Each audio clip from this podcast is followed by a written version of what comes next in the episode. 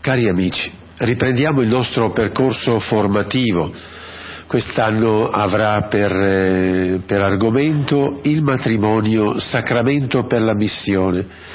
Incominciamo per questo mese di ottobre e proseguiremo fino al mese di giugno con nove incontri che ci vedranno scorrere nel tempo tutte le varie modalità con cui la famiglia può esprimere la sua identità sacramentale nella missione. Incominciamo con questo incontro ponendo innanzitutto il tema di, principio, coppia-famiglia, una missione specifica che nasce dalla grazia del sacramento delle nozze vi prego già di porre subito attenzione al titolo per non lasciarvi confondere. Una missione specifica che nasce dalla grazia del sacramento. È proprio questo che noi vorremmo toccare. Grazia che nasce dal sacramento delle nozze. Partiamo con una premessa. Quando si parla di missione degli sposi, quasi sempre si fa coincidere con quella che è il compito naturale che scaturisce dall'unione di un uomo e di una donna. Sono chiamati a volersi bene, ad amarsi, ad essere aperti alla vita.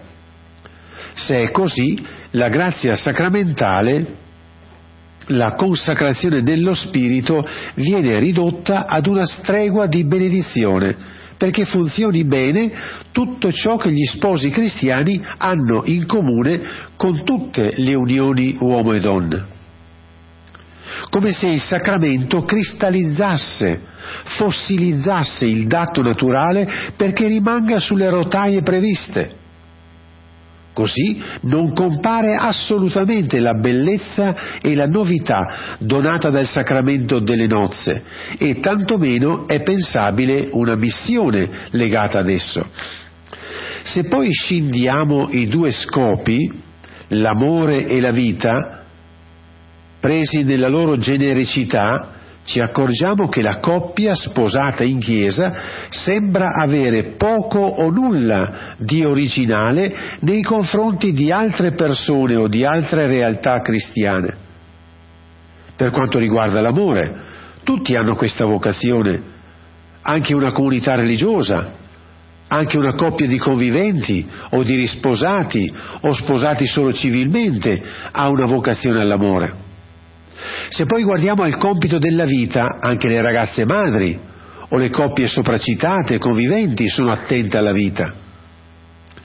Qual è allora l'originalità, la specificità, il compito, la missione che gli sposi cristiani hanno nella Chiesa e nel mondo? Cosa hanno di particolare?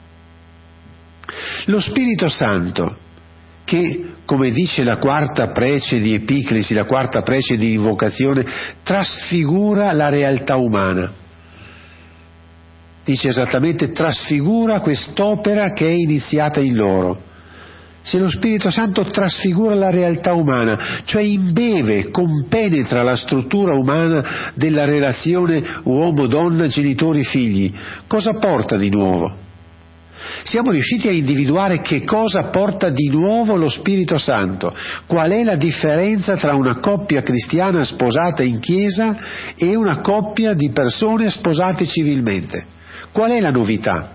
Che compito hanno? Perché anche chi si sposa civilmente si assume davanti allo Stato un compito, Qual è la diversità di compito, di missione tra chi si sposa civilmente e chi si sposa in chiesa?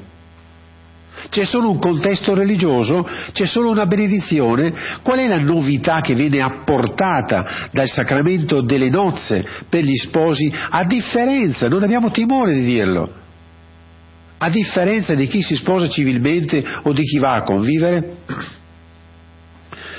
Come primo punto cerchiamo i fondamenti di questa missione specifica. Cioè vorrei proprio farvi capire che lo Spirito Santo ha già detto delle cose che sono scritte, solo che non vengono approfondite. E allora proprio per questo voglio mettere in risalto questi fondamenti della missione specifica. E qui con specifica intendiamo una missione che scaturisce dalla grazia del sacramento delle nozze.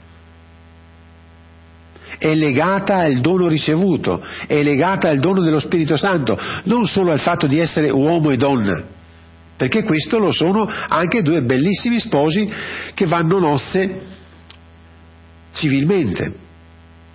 Non cerchiamo la descrizione dei vari aspetti, ma questo legame, vogliamo mettere in risalto questo legame tra il dono ricevuto della grazia del sacramento delle nozze, dello Spirito Santo, chiamatelo come volete, tra il dono ricevuto e la missione da compiere. Partiamo da un testo molto importante. Nella Chiesa c'è un detto l'ex, l'ex orandi, l'ex credenti cioè ciò che è scritto nei riti è anche ciò che vive nella fede il cristiano, è la sua fede. Dal rito del matrimonio.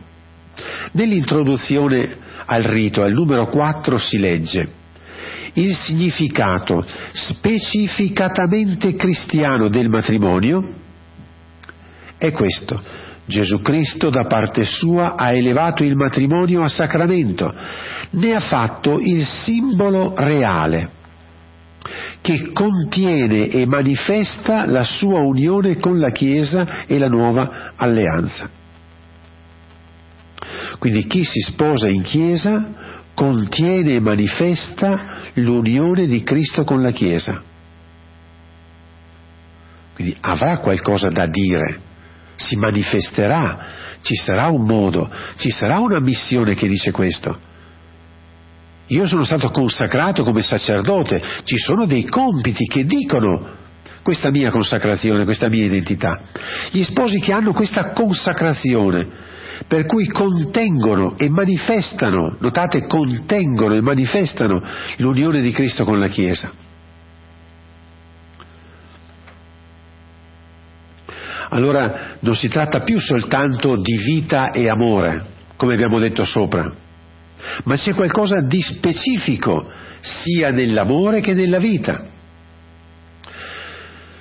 Dice sempre il rito che li santifica come coppia, comunica agli sposi lo Spirito Santo per renderli capaci di amarsi l'un l'altro con amore di donazione, che sia un riflesso del suo sacrificio pasquale e della comunione trinitaria.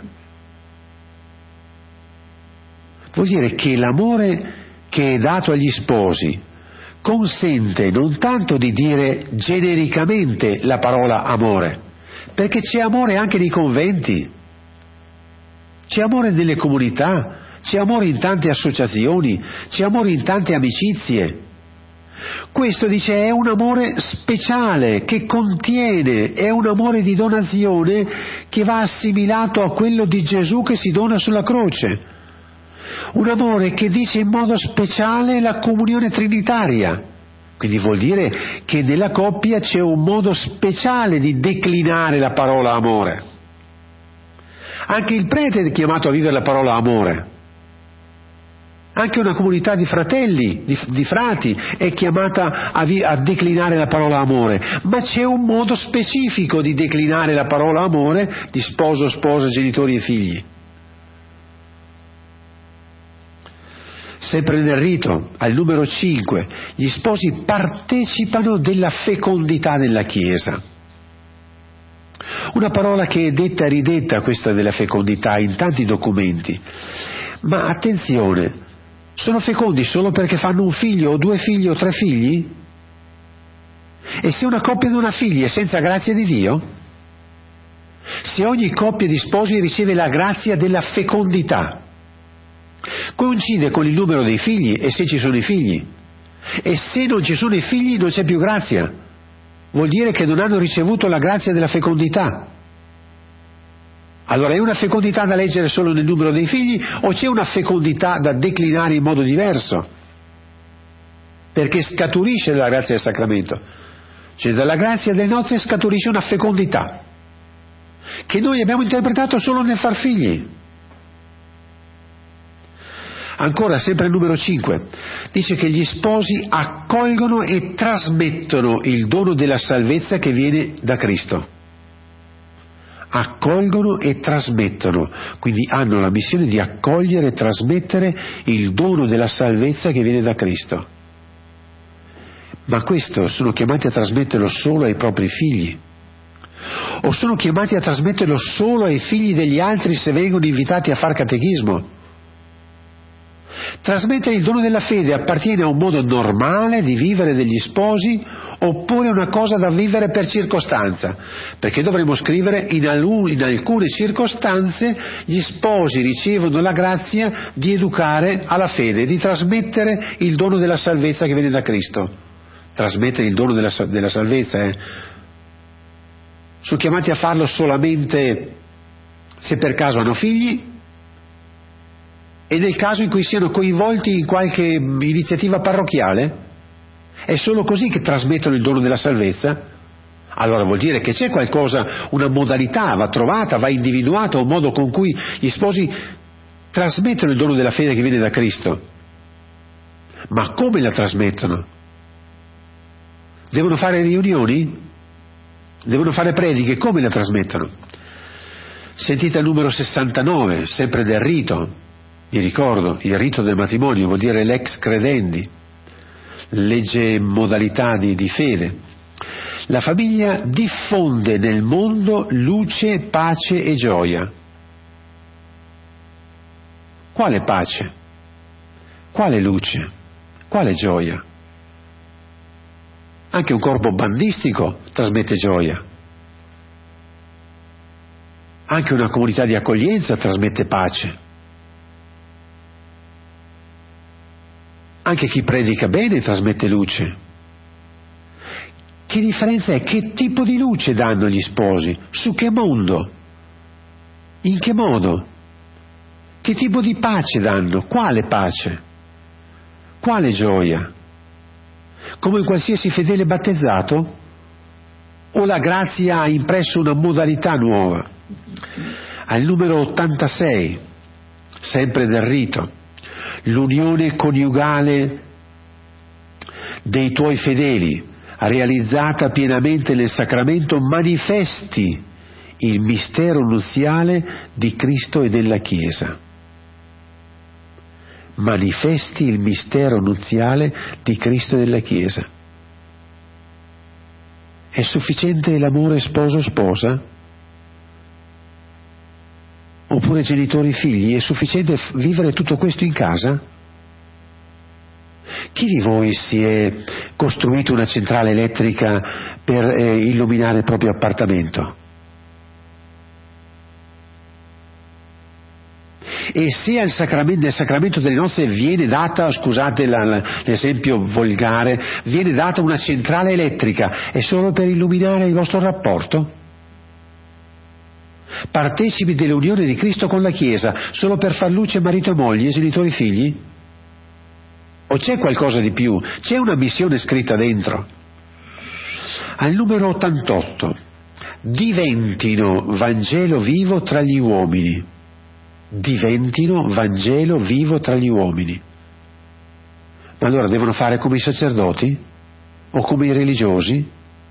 O c'è un modo diverso, un modo tipico, specifico, preciso di essere Vangelo vivo degli sposi. Al numero 88, custodiscano nel cuore una profonda nostalgia di te. Ah, anche qui c'è una missione? Sì, custodire una nostalgia di te, cioè parlare di un altro mondo, di un regno a venire, di una famiglia a venire. Ma devono custodire la nostalgia di te solo per se stessi? Loro due nel segreto della loro casa, nell'intimità del loro amore, custodire anche una nostalgia di te, solo per se stessi? Se tutto questo che abbiamo letto dovessero farlo solo per se stessi, faremo delle coppie di sposi, dei giganti di egoismo spirituale. Al numero 93 si legge siate testimoni del dono della vita e dell'amore che avete celebrato. Allora comprendiamo che vita e amore va illuminato con tutte queste cose che abbiamo detto. Perché altrimenti se noi pensiamo a vita come la vita che possono dare, chi si sposa civilmente, se pensiamo amore come una coppia bellissima che si è sposata civilmente, non ci sarebbe più nulla. Testimoni della vita e dell'amore che avete celebrato. Questa è la connessione. Cioè c'è una vita che avete celebrato nel rito delle nozze che non è la vita di un uomo e di una donna che si baciano e basta. C'è un amore che avete celebrato che non è solo il vostro amore, è l'amore di Dio per l'umanità e di Cristo per la Chiesa. Quindi non è soltanto la parola vita e amore, ma la vita e amore che avete celebrato in questo rito delle nozze. È questo rito, questo rito delle nozze, che ci dice la missione di quale vita e di quale amore gli sposi sono stati rivestiti e sono chiamati ad esprimerlo.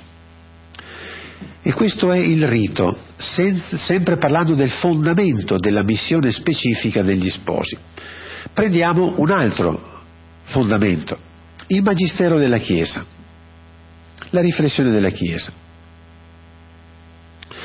Nel documento Evangelizzazione e Sacramento del matrimonio dei vescovi italiani, al numero 32 si legge il matrimonio, come l'ordine sacro, ha una diretta finalità di costruzione e di dilatazione del popolo di Dio. Costruzione e dilatazione del popolo di Dio. Sono parole che possono sembrare un po' antiquate, però se andiamo a tradurle sono chiare. Significa che il matrimonio ha la stessa finalità dell'ordine sacro Attenzione, ordine e matrimonio sono due sacramenti molto distinti, essenzialmente distinti, ma l'obiettivo è lo stesso, lo scopo per cui Gesù ha inventato il sacramento del del, dell'ordine sacro è lo stesso scopo per cui ha inventato il sacramento del matrimonio, scusate il linguaggio. Qual è lo scopo per cui esiste il sacerdozio che ripresenta Gesù pastore e esiste il sacramento del matrimonio che attualizza Gesù che ama la Chiesa? Lo scopo è fare una famiglia grande. Fare una famiglia grande, quindi preti e sposi, due sacramenti, hanno lo stesso scopo, costruire il popolo di Dio, costruire la famiglia dei figli di Dio, costruire una famiglia grande. Se questo è l'obiettivo vuol dire che anche dentro il sacramento delle nozze c'è lo stesso scopo degli, dei sacerdoti, fare una famiglia grande.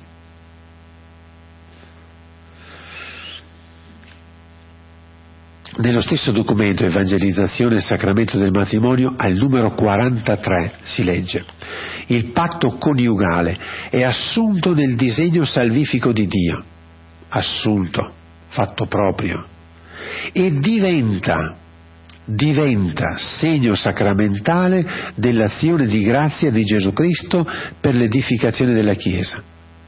Segno e strumento dell'azione del Salvatore. Vuol dire che Gesù continua la sua azione salvante attraverso il sacramento delle nozze. È Gesù in stato di salvazione. Continua a salvare non ha voluto assumere solo la modalità del prete per continuare la salvezza, del sacerdote per continuare la salvezza, ha voluto assumere anche la modalità della coppia, della famiglia per continuare ad essere segno della salvezza. Gli sposi sono segno di, questa, di questo agire di grazia di Gesù Cristo per costruire la famiglia grande. Sempre nello stesso documento il numero 44. L'amore coniugale cristiano è nel mondo presenza e testimonianza della grazia del Salvatore. Cioè una coppia dov'è? È presenza della grazia del Salvatore.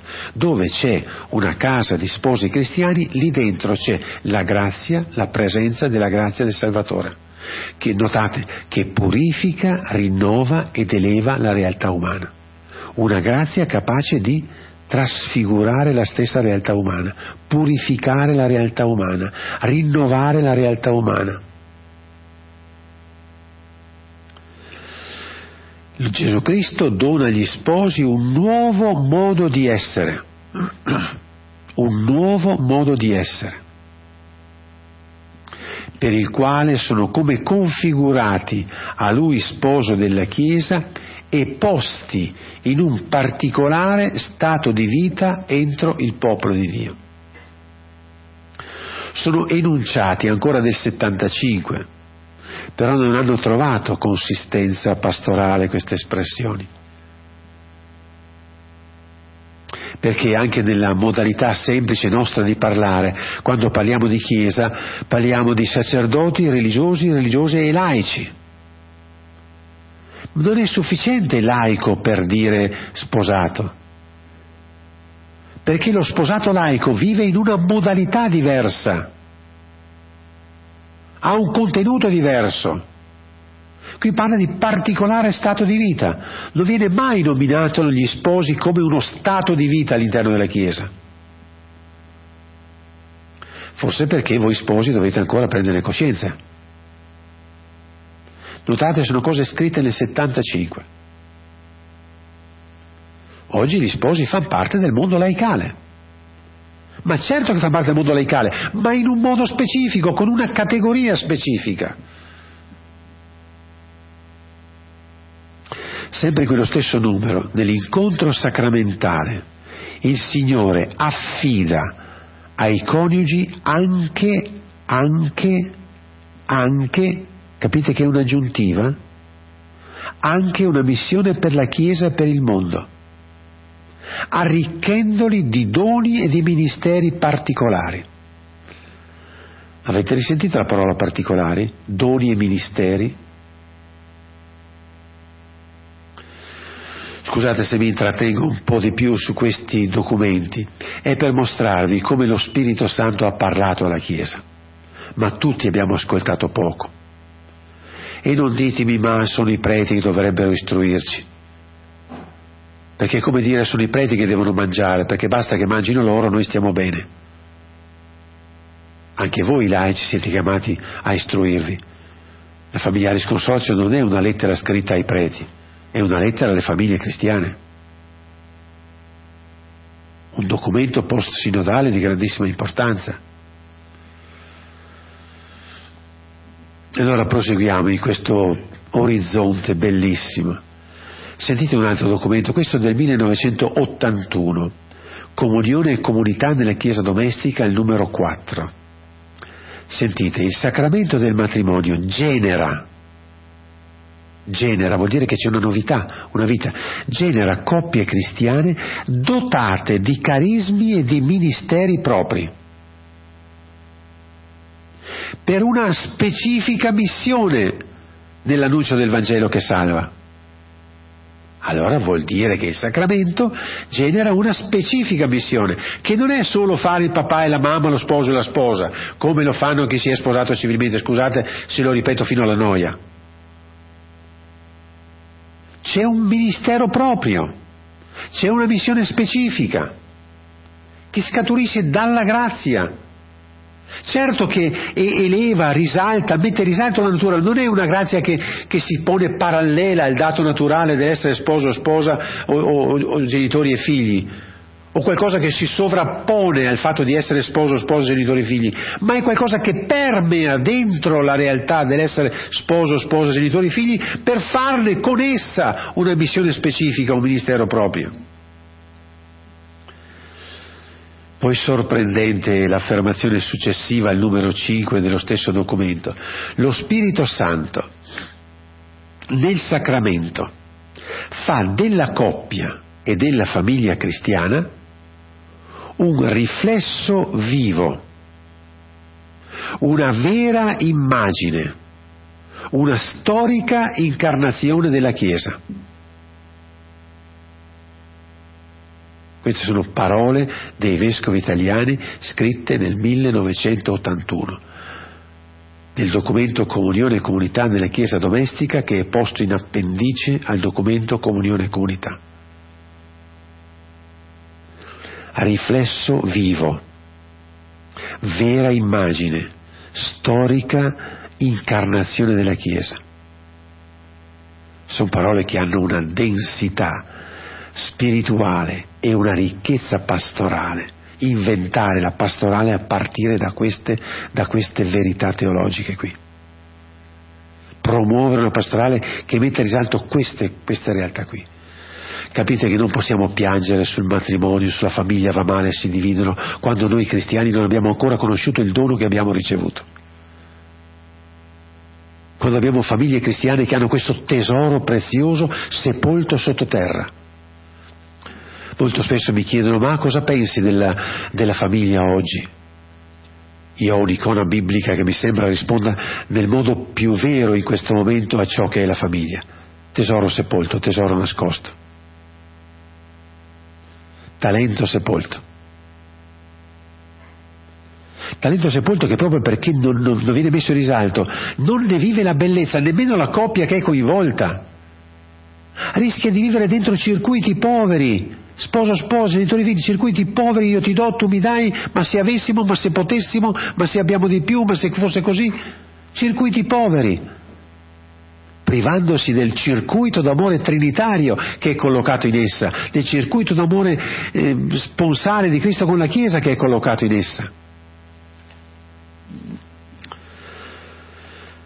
Nello stesso documento Comunione e Comunità della Chiesa Domestica ci sono molti altri passaggi espliciti dove si parla della novità che porta in sé il sacramento, di questo nuovo habitus ecclesiale che acquistano gli sposi, della missione specifica che ne deriva.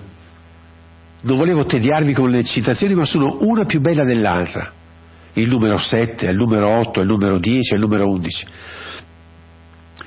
E vogliamo concludere con questo documento della CEI con la citazione di una piccola espressione al numero 9.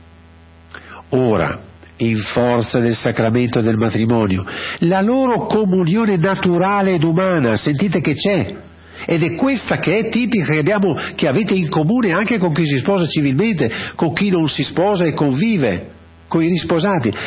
Questa, la loro comunione naturale ed umana diventa, diventa, capite la parola diventare, vuol dire che prima non c'è e poi c'è, vuol dire che c'è un accadimento, una novità, diventa.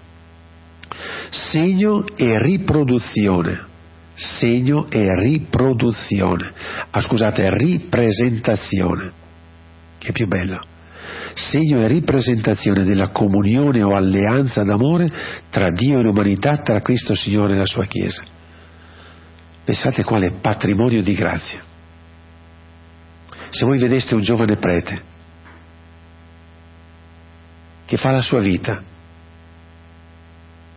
si diverte un po', si alza tardi al mattino, coltiva un po' di orto, coltiva le amicizie, non celebra, non confessa, non predica, però è stato ordinato prete. Però non fa niente, non fa il prete neanche 5 minuti al giorno. Però è un giovane prete. Che dire di tanti giovani sacramenti? Sacramenti che sono tali fino a quando, fino a quando si, si finisce la vita si termina la vita che non danno e non dicono, non ripresentano, non mostrano il tesoro prezioso nascosto in essi. E da ultimo, come riferimento del Magistero, riascoltiamo quello che dice la Familiaris Consortia numero 50. La famiglia cristiana è chiamata a prendere parte viva e responsabile alla missione della Chiesa in modo proprio e originale. Vedete che continua a battere il chiodo perché l'obiettivo di questa prima catechesi è quella di arrivare a dire c'è, esiste una missione, un compito, un ministero, chiamatelo come volete, specifico degli sposi che scaturisce dalla grazia. Quindi per leggere quella missione dobbiamo conoscere la grazia del sacramento delle nozze. Viva e responsabili alla missione della Chiesa in modo proprio e originale. La famiglia cristiana che nasce dal sacramento del matrimonio come immagine e partecipazione del patto d'amore del Cristo e della Chiesa, sentite, renderà manifesta a tutti la viva presenza del Salvatore del mondo e la genuina natura della Chiesa. Questa espressione qui basterebbe a fare una rivoluzione epocale della pastorale. Dice che ogni coppia di sposi, in forza del sacramento, renderà manifesta a tutti la viva presenza del Salvatore del mondo e la genuina natura della Chiesa. Ma perché vedo una Chiesa solo dove c'è un prete? Ma perché si è ricondotto a dire prete uguale Chiesa? Ripeto, questo documento che è familiare di consorzio è un documento post-sinodale, quindi che ha una ricchezza magisteriale straordinaria. Dice che la famiglia che nasce dal sacramento renderà manifesta a tutti la viva presenza del Salvatore del mondo. Quindi ogni coppia di sposi ha la vocazione a rendere presente Gesù, in modo diverso da quello del prete, non stiamo neanche a discutere su questo, è chiaro che è diverso, ma è chiamata a rendere presente Gesù, come lo rende presente il prete, anche se in modo diverso a rendere presente la genuina natura della Chiesa. La mia famiglia dice la natura della parrocchia. La mia famiglia, la famiglia è chiamata a dire qual è la genuina natura della parrocchia. Io non avrei mai avuto il coraggio di scrivere e di pensarle queste cose qui, se non le avessi trovate scritte nella familiare consorzio. Lo so che sono di là da venire, però è tempo che qualcuno cominci a gridarle. Ecco perché noi non possiamo non mettere l'attenzione sulla grazia del sacramento delle nozze. Quando il Concilio di Trento ha voluto riapprofondire la grazia del sacramento del sacerdozio, da lì sono nati i seminari, da lì è nata una rivoluzione spirituale. Quando i cristiani metteranno al centro la grazia del sacramento del matrimonio, sarà un'altra epoca di grazia del, del nostro tempo ma quando andremo a trovare la grazia del sacramento delle nozze. Ecco perché con testardaggine, scusate se mi confido, con testardaggine ho voluto perseguire l'obiettivo di fare questi convegni annuali solo sulla grazia del sacramento delle nozze, perché qui è il segreto di ciò che Dio vuole dire attraverso l'uomo e la donna, lo sposo, la sposa, genitori e figli. Dentro la grazia, ma perché ha dato questa grazia? Per questo mi sono intestadito, ripeto, a questi convegni annuali. L'anno scorso abbiamo fatto questo convegno intitolato La grazia del sacramento delle nozze, stupirsi del dono grande. Quest'anno, quest'anno meglio dire dal 2 al 5 gennaio, faremo quest'altro eh, convegno, la grazia del sacramento delle nozze nello Spirito Santo pienezza di vita. Sì, perché lo Spirito Santo è capace di produrre pienezza di vita, più di quanto non lo possa dare una casa nuova a una coppia di sposi. Perché una casa nuova, un appartamento nuovo non trasforma il cuore di una coppia di sposi, ma lo Spirito Santo può fare quello che non fa una casa, quello che non fa una vacanza, quello che non fa un vestito, quello che non fa un figlio, può fare lo Spirito Santo per la coppia di sposi. Ecco perché dal 2 al 5 vogliamo proprio approfondire questo argomento qui. Immagino che qualcuno mi chiederà come si fa a saperne qualcosa di più. Chi vuole saperne qualcosa di più cerchi sul sito www.misterogrande.org e troverà tutte le spiegazioni del caso.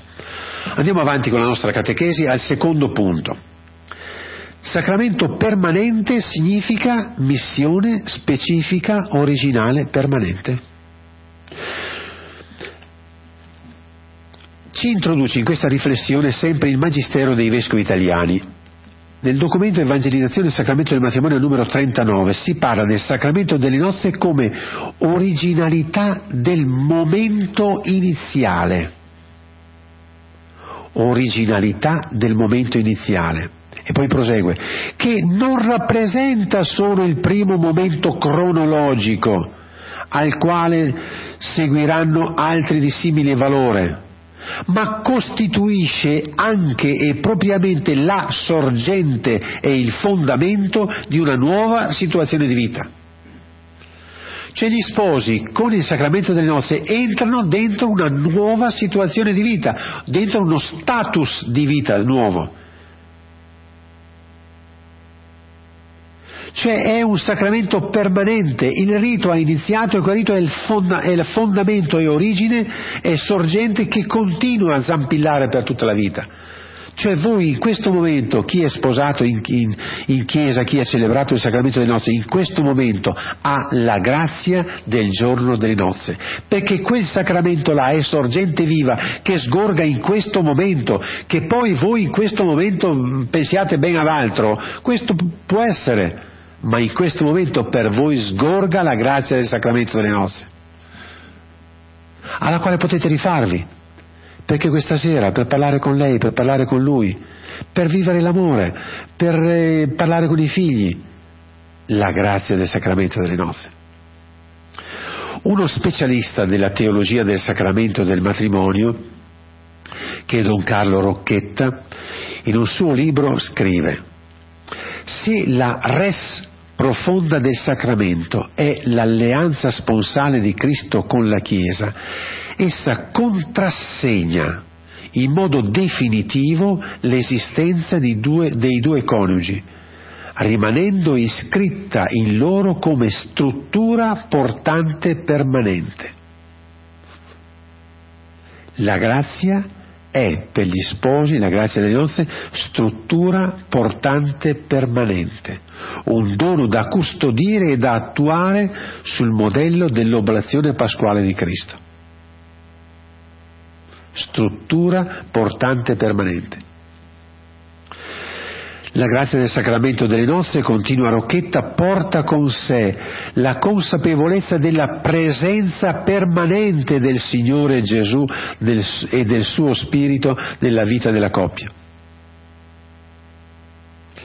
E questo che per me fin dall'inizio mi ha colpito, quando ancora molti anni fa, eh, studiando, leggendo qualcosa sul sacramento delle nozze, ho scoperto questa verità, che con il sacramento delle nozze Cristo è presente con gli sposi, presente con gli sposi.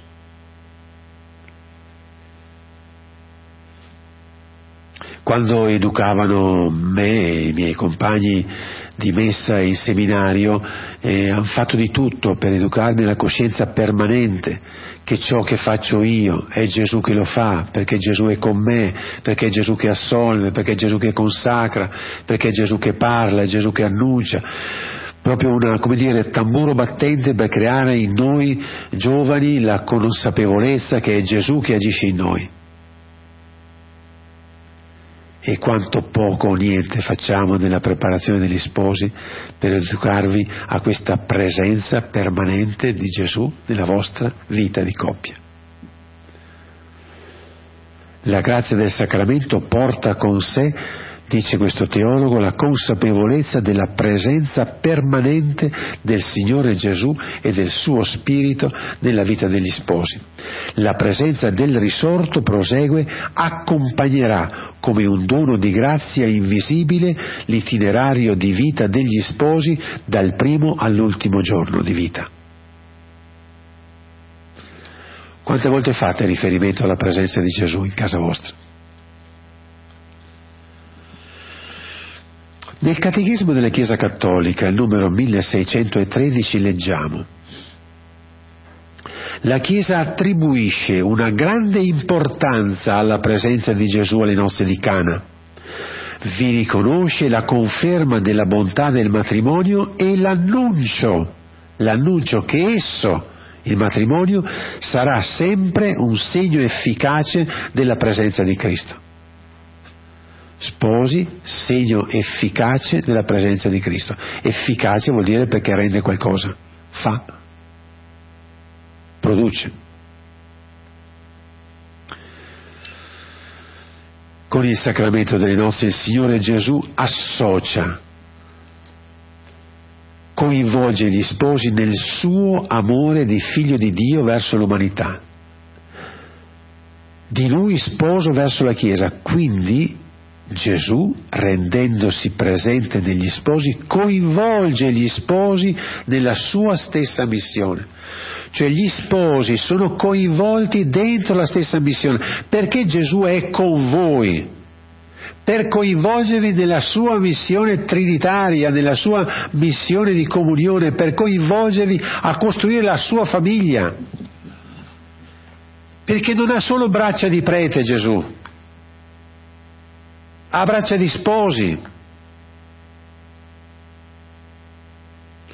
Se Gesù è con voi, non è per stare all'ombra di un tetto, non è per proteggervi dalle malattie, è per svolgere in voi e con voi la sua missione.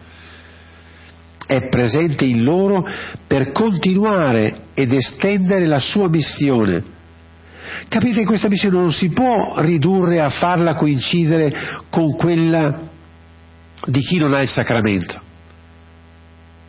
Capite come viene fuori chiara la distinzione a questo punto chi ha il sacramento e chi non ce l'ha?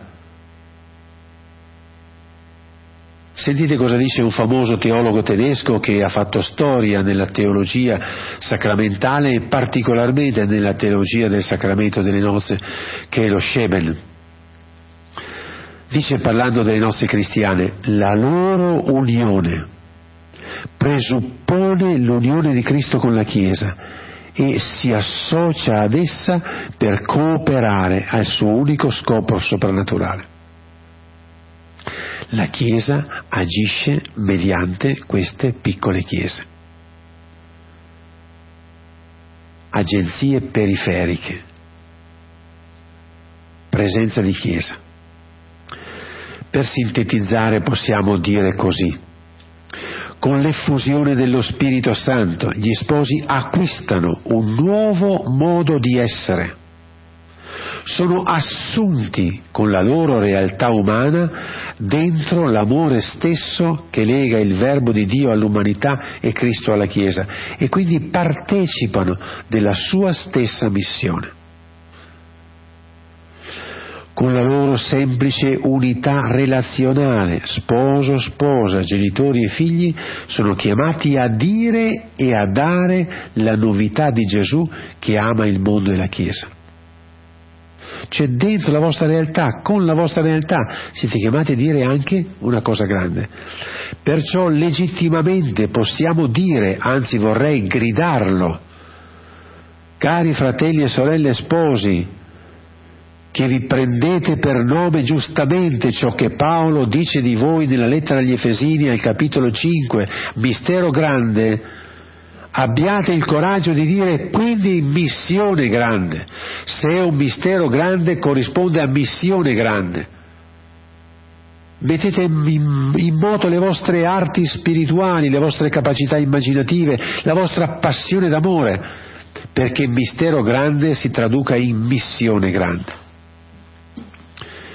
E così siamo al terzo punto.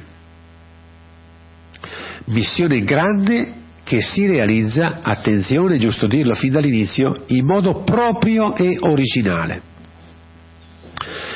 Va subito precisato un aspetto specifico, determinante della missione degli sposi. Perché è necessario dirla? Perché subito qualcuno potrebbe dire, ma è la missione di tutti i cristiani. È la missione di tutti i laici battezzati e cresimati. Non c'è nulla da aggiungere. Ed è proprio qui che dobbiamo dare a fondo. Gli sposi non sono chiamati semplicemente a continuare la loro missione di singoli cristiani battezzati, ma ad entrare dentro una modalità nuova che è stata consacrata con il sacramento delle nozze. Questa è la novità. Riprendiamo il numero 50 della familiare sconsorzio.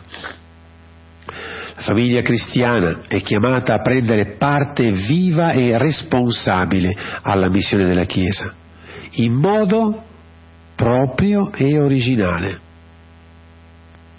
Quindi capite che c'è proprio questa distinzione, questa novità, in modo proprio e originale e precisa, ponendo cioè a servizio della Chiesa e della società se stessa nel suo essere ed agire in quanto intima comunità di vita e di amore. Quindi c'è un modo nuovo di essere presente, di essere soggetto. Non sono singoli che sono soggetti, è una comunità, è una coppia, è una unità che è soggetto, è un soggetto plurimo. Io prete sono un soggetto al singolare, io prete, che agisco in comunione anche con gli altri preti e soprattutto col vescovo, ma sono un soggetto al singolare. Voi siete un soggetto plurimo, siete due. È un soggetto duale che si muove nella Chiesa, perché contiene un sacramento, un dono speciale, perché è stata consacrata la relazione. Quindi è la relazione il nuovo soggetto della missione grande. Se non si capisce questo passaggio è impensabile parlare di missione specifica e propria. Sembra che si voglia inventare qualcosa che possono fare solo gli sposi. E allora finiamo per dire che la cosa unica, speciale, originale che fanno gli sposi sono i figli. perché non fanno altro di originale. Ma se noi sappiamo invece che nella Chiesa comunione abbiamo non solo soggetti al singolare, soggetti al singolare sono il prete, i singoli battezzati, i consacrati, tutti sono soggetti al singolare, tutti per formare l'unico corpo che è la Chiesa, ma dentro la Chiesa abbiamo un soggetto speciale che è un soggetto plurimo, duale, è già un soggetto comunità. Un soggetto comunità dentro la comunità per fare comunità, un soggetto famiglia dentro la Chiesa per fare della Chiesa famiglia. Ma se noi non, riscopriamo la potenza che ha l'essere soggetto plurimo, soggetto comunionale, è già una comunità soggetto, è difficile che scopriamo l'originalità di questa missione. Quindi la relazione è il nuovo soggetto della missione. Capite che noi abbiamo dei soggetti comunionali, comunitari. Ci sono dei soggetti pastorali che sono comunitari. Per esempio una comunità di frati una comunità di suore, una comunità di preti, è un soggetto plurimo, che ha una determinata missione di accoglienza. Ma prima di questa e sacramentati con la grazia del sacramento del matrimonio sono gli sposi. Prima che nascessero conventi di tutti i tipi c'era già questo soggetto comunitario. Quindi è una relazione che è chiamata a costruire relazioni, a costruire comunioni è una relazione che costruisce relazioni, perché è pronta a, a dare tutta quell'unità che ha iscritta dentro nella sua umanità per la grazia che viene dal sacramento delle nozze. Gli sposi sono una rete relazionale che costruisce rete relazionale.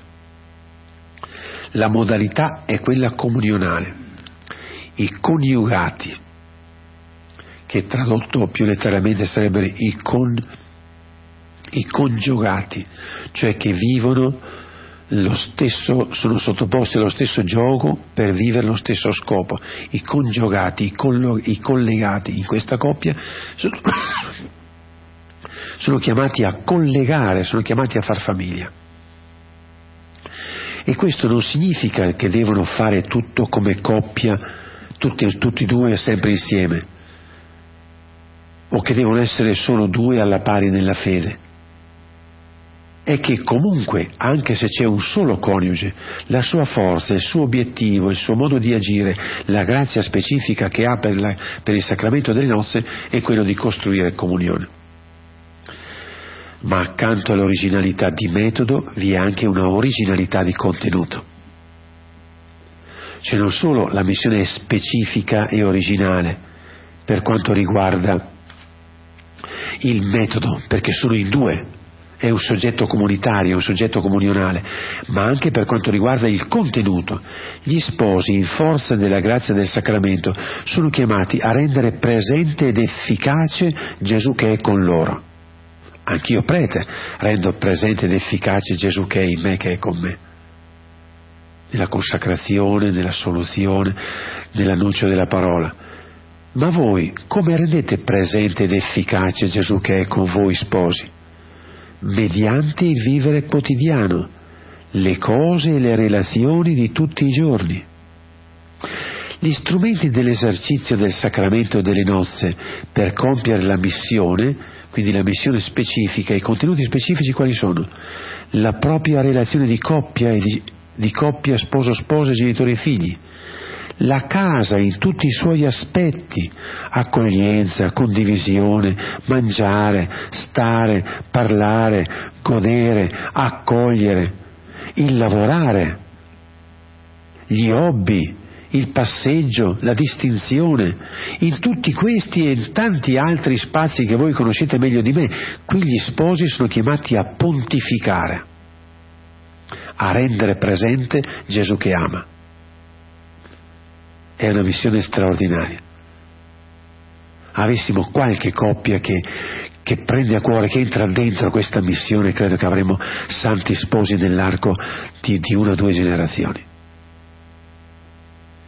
sono chiamati a pontificare in quella casa, in quella taverna di casa, chiamati a pontificare in quel salotto, andando a passeggio, facendo una vacanza insieme, lavorando con un collega. lì chiamati a pontificare, a fare da pontefici, pontefici pont, facitore di ponti, pontem facere, fare ponti, che vuol dire fare alleanza.